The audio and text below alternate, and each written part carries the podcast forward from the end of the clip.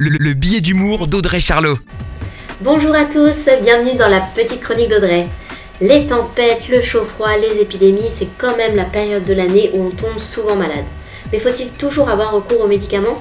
On fait un petit point sur les médecines douces. Il faut savoir trouver la bonne parmi 400 pratiques. Autant te dire un coup de poker. Il y a celles qu'on connaît comme l'ostéopathie ou la chiropraxie. Petite dédicace à ma soeur qui vient d'être diplômée de chiropraxie. J'ai testé, je valide totalement, c'est très efficace.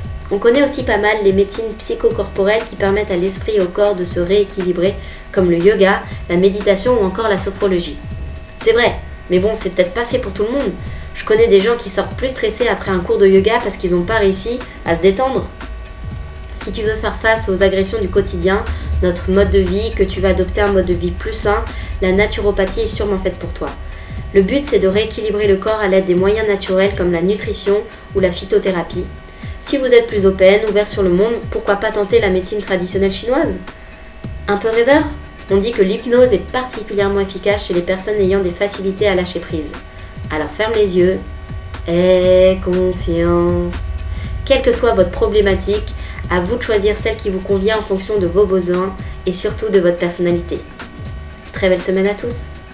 La, chronique de Charlot, à retrouver en podcast sur itswanradio.com.